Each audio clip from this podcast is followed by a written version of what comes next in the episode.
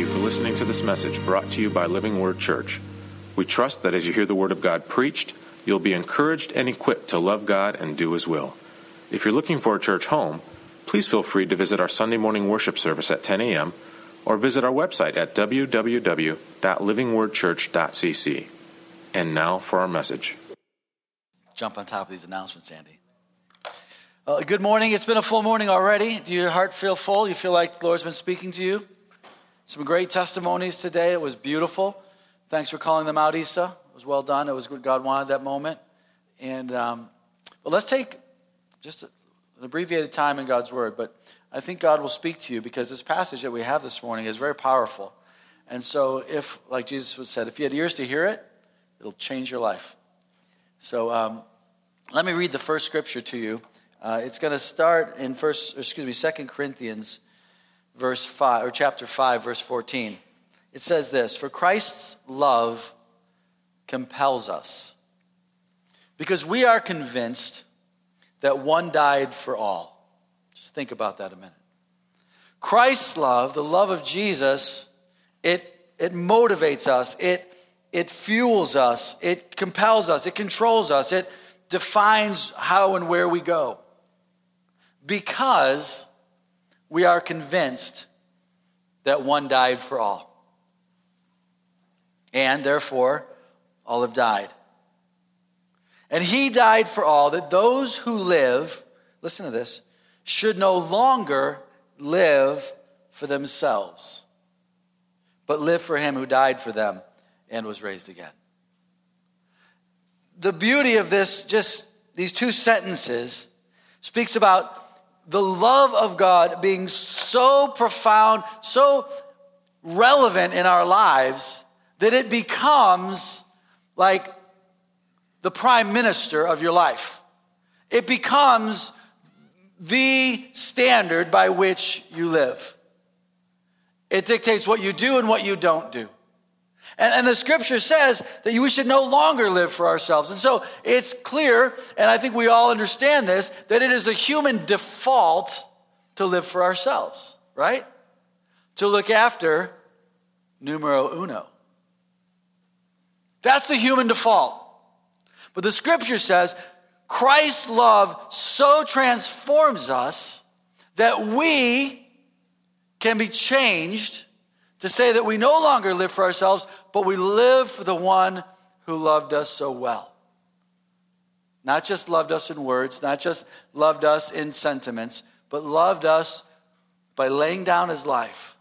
That Jesus so loved you that while you were his enemy, while you were far from God, while you wanted nothing to do with him, while you may either have been in direct opposition to him or you may have just been ignoring him completely, God loved you so much, He was so for you that He laid down His life and died for you, even when you were in that position.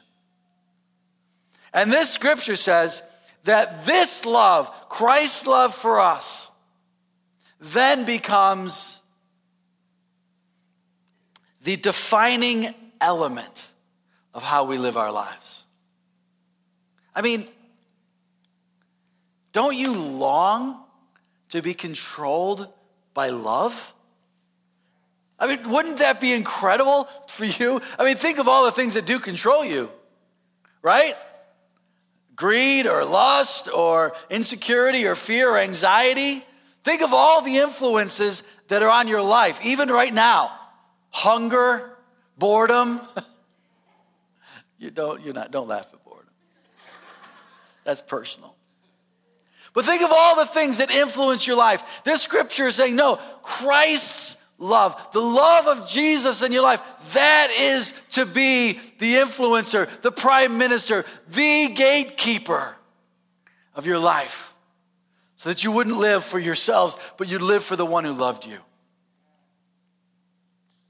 Let's, let's pray a minute let's ask God to do that. I, I, I think we just need, it's such a profound thing. It's so simple. You're like, Pastor, you going to talk about Jesus loves me? This I know. You've been working all week on that. That's the sermon. It's kind of simple, right? Like, no, I've been working my whole life on this. And I'm still in process. That Christ's love would control and constrain and fuel me. Let's pray. Father, your word says that you so loved this world, that you so love me and the people in this room, Lord, the haters and the lovers, that you demonstrated your love, and while we were still sinners, Christ died. Lord, we don't understand that kind of love really because it's not a human natural love. But Lord, we want to be filled with that love.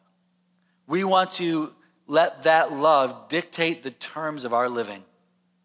We don't want to live out of anxiety or fear. Lord, we don't want to live out of selfish ambition or vain conceit. God, we don't want to live out of feeling the victim or the victor. God, we want to live out of the love of Christ. That this would be the golden rule of our lives. That we're loved, and that, Lord, you commission us to love the world on your behalf. So, Lord, I pray that as we hear the scriptures today, that it would be received, Lord, with an overflow and outpouring of the love of Jesus in our lives. Lord, for those that are, feel empty, that feel just the cup is just dry and empty, God, fill that cup. Holy Spirit, we just cry out to you, overflow our cups. Help us not to live out of the bottom of the cup, but help us to live out of an overflow of the love of Christ. Thank you, God. Thank you, Holy Spirit. We pray in Jesus' name. Amen. So, the, the, the title today, and I'm going to do it quickly, is, is simply this thing the power of the invitation. I announced last week I was going to do two just on Taste and See. I want Taste and See, our parking lot picnic that's coming up. I want our hearts to be ready. And so, listen to the last week's sermon. It was really good. And combine it with this sermon. I want you to feel fresh initiation of the power of your invitation to someone in your life to come and taste and see that the Lord is good. Get it, break out of your routine that you're too busy, too distracted to be overflowing with the love of Jesus to the people around you. And I, this scripture is going to give us some really beautiful wonderful, freeing instruction. So I'm going to start with verse 16. Are you ready? Verse 16, 2 Corinthians 5 16, it says this. So from now on, we regard no one from a worldly point of view. Wow, I can just see the Holy Spirit conviction falling on you right now. Think about that. From now on, we regard no one from a worldly point of view. Though we once, my word, even regarded Christ in this way. We do so no longer. Therefore, if anyone is in Christ, the new creation has come. The old is gone, the new is here. All this is from God, who reconciled us to himself through Christ and gave us the ministry of reconciliation. That God was reconciling the world to himself in Christ not counting people's sins against them. Someone say amen to that. Yeah.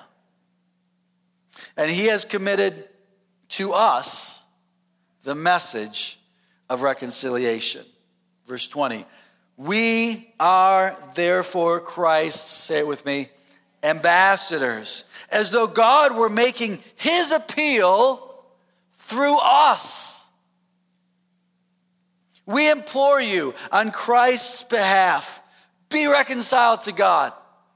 Verse 21, one of the most theologically profound sentences in the Bible. God made him, Jesus, who had no sin, to be sin for us, so that in him, in Christ, we might become the righteousness of God. All right, so let me just just quickly bullet point walk us through these things. First of all, this idea of regarding others no longer from a worldly point of view. Don't you know that your point of view, your point of view so influences what you do and how you think, right? So if you have an aerial view, if you're like 30,000 feet and you look down, you're like, wow, look at all those cornfields and look at all those nice roads that point of view affects the way you think about it. You're like, oh, hey, that looks so nice and neat and clean, and wow, Illinois is cool. Yeah, until you get back down on that field and you're like, this field is dirty, it's hot, it's dry. I want to go back to the suburbs. I want to go back to the city. Farming is hard, it's not clean and neat. Your perspective, your worldview affects everything. And the scripture here is saying, look, you used to view things from a human perspective, but we can do that no longer. We have to view specifically people from a different perspective, from a God's perspective. I mean, the default of your heart is for everyone, a beginning place is to view things from our own perspective a selfish, worldly point of view. That's our default. We're born into sin, we're nurtured in sin, we live in a world of sinful, selfish people. We all have to look out for ourselves. But the scripture says, because of Christ's compelling, constraining love, we no longer have to view other people through our own human perspective. But we can view other people from God's perspective. Listen, that is a major shift. And if that shift has not come about in your life, hear the word of the Lord and respond to it. Receive it. Say, you know what? Lord, that's me. I've never thought about it before. I view everything through my own selfish or I, through a worldly, culturally common, everyone does it perspective. I don't view people through heaven's perspective. Let me tell you just a little bit about the worldly perspective. A worldly perspective views someone and says, Can that person benefit me? When a, you, you walk into a, a party and you look around, you're like, Who do I want to talk to? Right? If you're a single guy, you're scanning for babes, right?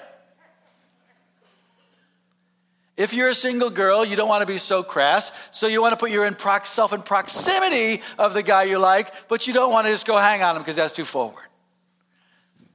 You think in terms of how can this room benefit me? But a godly perspective, you walk into that same room and you say, Lord, how can I benefit this room? Lord, what do you want to do in this room? Where's the lonely person in this room? Let me talk to them.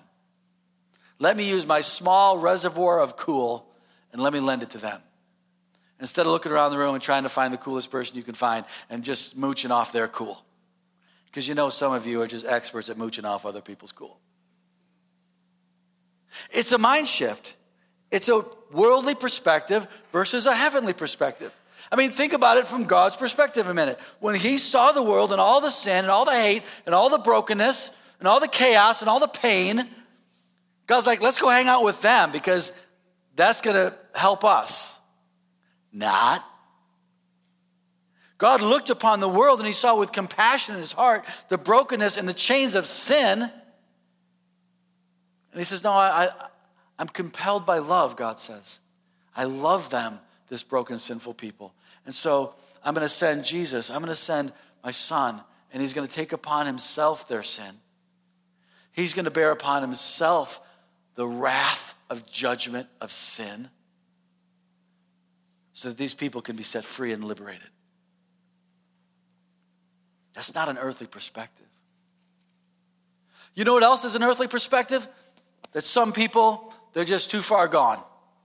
You look around and you say, you know what? I might be able to get that person to come to taste and see. They're kind of morally good, but I could never get that person. As a matter of fact, if I invited that person to taste and see, they would embarrass the heck out of me. I can't bring them. People be wondering, like, where'd you get that guy, man? Send him back. Worldly point of view. The scriptures say it's not the healthy that need a doctor, it's the sick. It's not the people that think they're perfectly good and don't need a savior that need the gospel.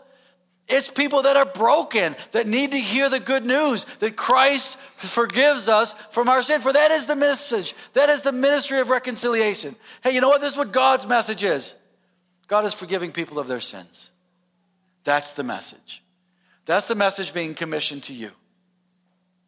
But if you see people from a worldly perspective, you'll never get past trying to work it out in your mind who could they talk to or what could possibly happen in order to affect change in their life. But when you view things through God's perspective, you're like, man, I'll just bring the most crazy, ridiculous, broken person.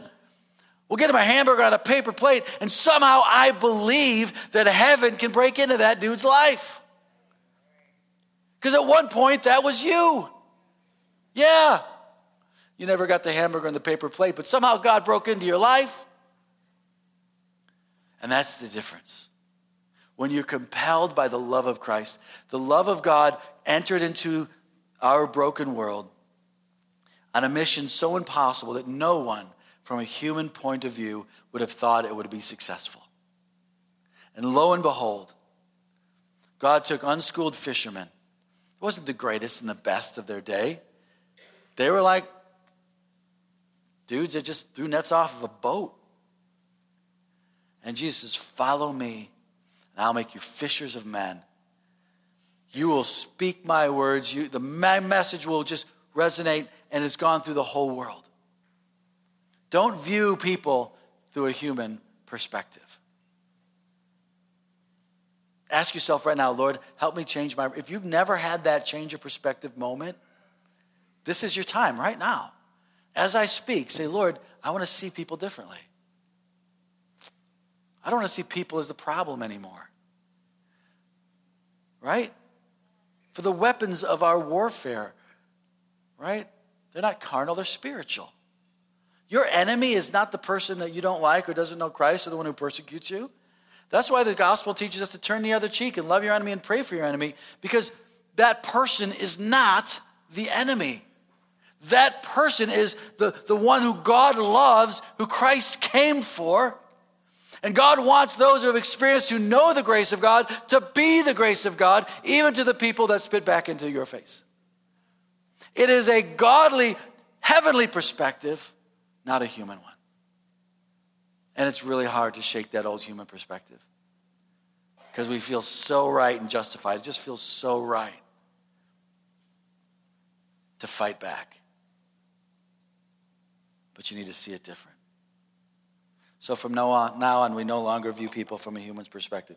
The second thing is this it's this beautiful verse. Therefore, if anyone is in Christ, the new creation has come. The old is gone, the new is here.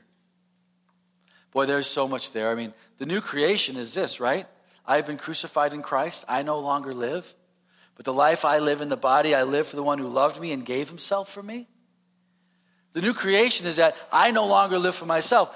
I've died in Christ and I've been reborn alive in the image of my Maker, in the image of my Savior, then now I'm the new creation. I've been born again. And, and I think sometimes when we think about the power of an invitation, we think, well, how can I get that person to change? How can I fix their life? That person doesn't have a job. This person, they're, they're just they're so socially difficult. I don't know that they'd ever get along in church. Or their marriage is a disaster. Or all you see are these problems, these, these symptoms of sin. When Jesus wants us to think about this, what I want to do in the person you're looking at is new creation. I don't want to tweak. I don't want to adjust. I don't want to polish. Man, I want to do out with the old, and I want to see them born again in Christ. It's a different perspective. And it's something that you can't do, which is beautifully liberating. Because if you know that you can't save nobody, all you got to do is say, Well, I gotta, I'm going to present the message and introduce them to the person who does. Part of the new creation reality, by the way, is boldness and freedom to talk about the love of Christ. And if you're not experienced that, if you're a Christian, you say, you know what? I don't have a boldness, I don't have a freedom to talk about the love of Jesus. Hey, that's a reality. I understand that. I experienced that. We all know that. But if what God is wanting to do is to go out with the old man and in with the new man, that we would be born again in the image of Christ. It's not just for the person that you can invite, it's for you. That new creation reality is for you. And so you can say to God, say, Lord, make me new again. I mean, even King David said it, right, in Psalm 51 Create in me a clean heart, renew a right spirit in me, restore in me the joy of my salvation. These are new creation realities, and they're yours in Christ. If you're following Jesus, He can make you new and continue to renew, renew, renew. And maybe one of the new creation realities that you need in your life is just to be released a freedom of invitation.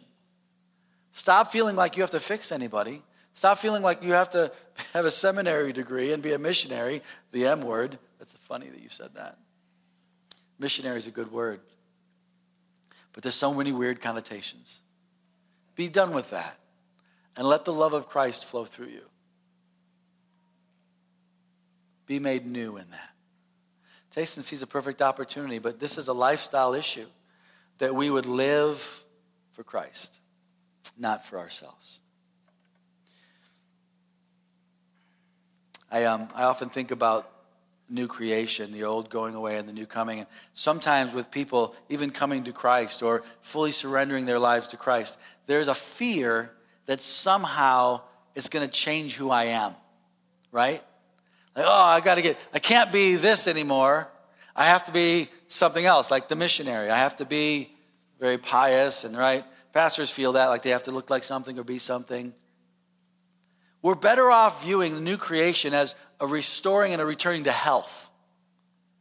The new creation means God takes who He made you to be,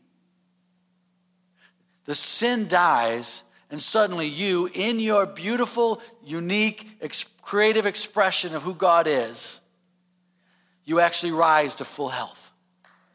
That's what new creation means.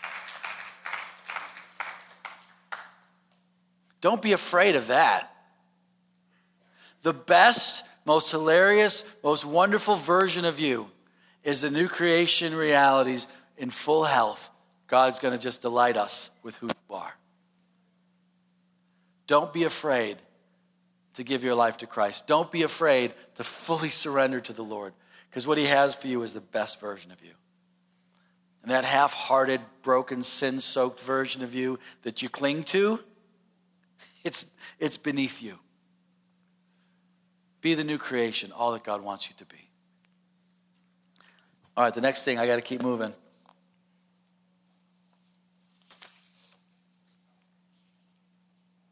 I think there's only one thing to say about this. The next section, you can see we're simply just going through this text line by line.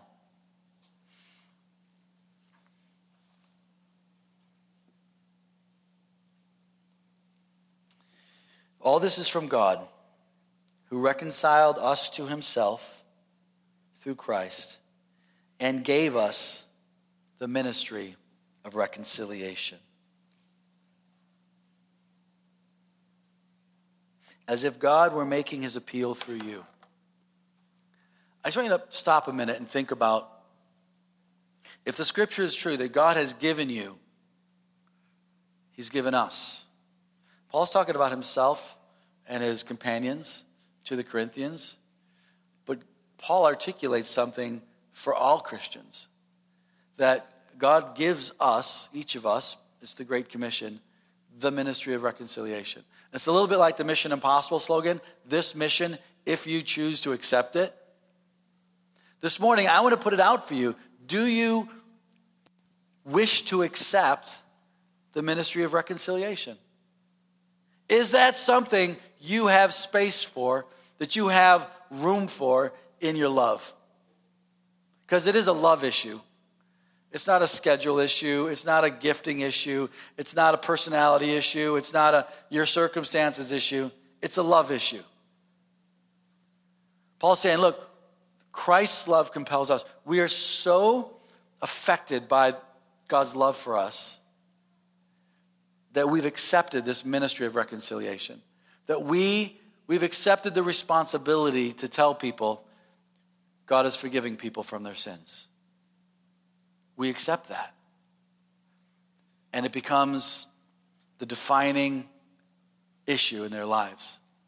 So let me ask you, because it's a love issue, Does the love of Christ in your own life empower you sufficiently to accept that ministry? That's convicting, isn't it? I, I thought about this week. I'm like, am I going to do that? It's going to be like, you know, turning the knife on people a little bit. It's not a shame thing. It's not a condemnation thing. It's simply a question. Are we so filled with God's love? Are we so experiencing the grace and the forgiveness of God ourselves that there is something compelling us that we're willing to grab the reins and say, Yes, I will talk about that with others? I mean, some of you, for money, you sell everything from, you know, used tires to, you know, pharmaceuticals. If you give somebody enough money, they'll sell anything, right? Uh, uh, every salesman is compelled by something. And they have these really like slick incentive programs, and you do this and you do that, right? There's all these incentive programs to motivate people to get out there and sell photocopiers. What do you the compelling notion for a salesman isn't like, you know what, Andy, I just really want you to have really good resolution photocopies. It would really, that's my, the payoff for me, it's not my commission. It's not, I just want you to have like crystal clear photocopies. I'm not motivated by that. I don't care if he has, I don't care if he has photocopies at all. As a matter of fact, we shouldn't be making photocopies. This is the digital age. But I'd sell him a photocopy if it would get me paid. I promise you that. The scripture is saying, You've been paid. The love of God has been shed broadly in your hearts. You've been accepted. You've been made part of the family. And all the joys and all the benefits also come with all the responsibilities of being a son, a daughter, a child of the king. It's the overflow of your life, which puts words to the love of God. Listen, you can do that. You can do that if you choose to accept it. Do you choose to accept it? Next time you like, the Holy Spirit quickens your heart and you're like, man, I should invite that person to taste and see, or I should just tell that person how good God's been to me, or just say, you know what, I just I want to tell you, God's been so good to my life. I'm so thankful for the Lord. Mean, you don't have to even go much beyond that because then the conversation happens. You're going to hear the soundtrack in the back of your mind. Bum, bum, ba-dum, bum, bum, ba-dum, bum. Mission Impossible. Ba-da! My mission, if I choose to accept it. And maybe you, maybe you don't choose to accept it. And that should instantly, instantly trigger you and remind you to say, you know what, Lord, I, I got to go back to my first love for what salvation means. Lord, I just get to my knees again and say, Lord, fill me with your love. Just say a simple prayer. Say, Lord, remind me of your love. I need to be reminded. I'm sorry, I do. We all do. Turn to your spouse right now and say, You need to remind me of your love. Go ahead, let's see you do it. Todd, you know you need to be reminded. Okay, good. You feeling reminded right now, Ryan? Brittany? And he's all alone. So am I. My wife's gone today, too.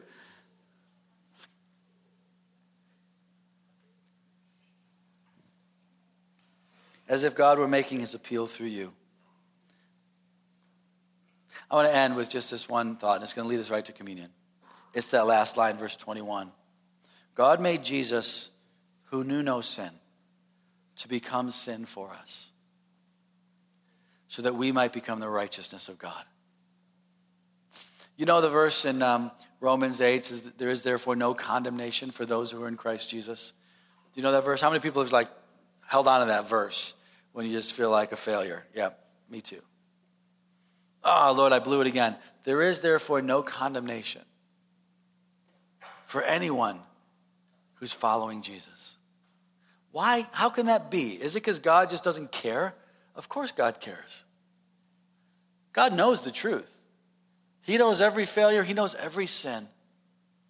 But the issue of sin in our life is this, verse 21 that God made Jesus, who knew no sin, to become sin for us.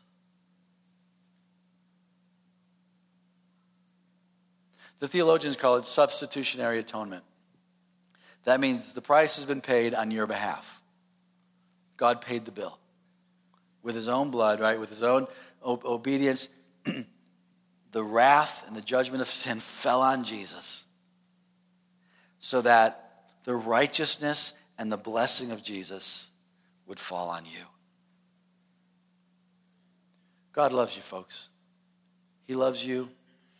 And somehow, out of his giant, father, generous heart, he has chosen to make his appeal to the world, to the nations, through the people that he loves. Who could better talk about the love of God except those who've experienced the love of God? So that's our invitation today. We made little cards to make it easy. Just hand the card, it's got all the details on it. But you have to embody the invitation. I'm going to close in prayer, and then Andy's going to lead us in communion. And I want you to ask the Holy Spirit to quicken some things in you. Maybe you just need to say, I just need to not see things from a human standpoint anymore. I need to see people from God's perspective. Maybe there's something about the new creation that you need a revelation of say, you know what, God, you can do it. Even if I can't do it, even if I don't know how to fix that person, Lord, I know that you can bring a new creation. And I believe you, God. My faith is big enough that you can come and you can do a work here. Or maybe it's as simple as you saying, Lord, I choose to accept the mission. I don't know that I feel qualified or I know how, but I know it's a love issue. So so, Holy Spirit, reveal the love of God to me afresh. Fill me up, maybe like you've never done before. Let me just be filled with the love of God and help me to put words to that message of reconciliation. You can do that. Stand with me. Let's pray.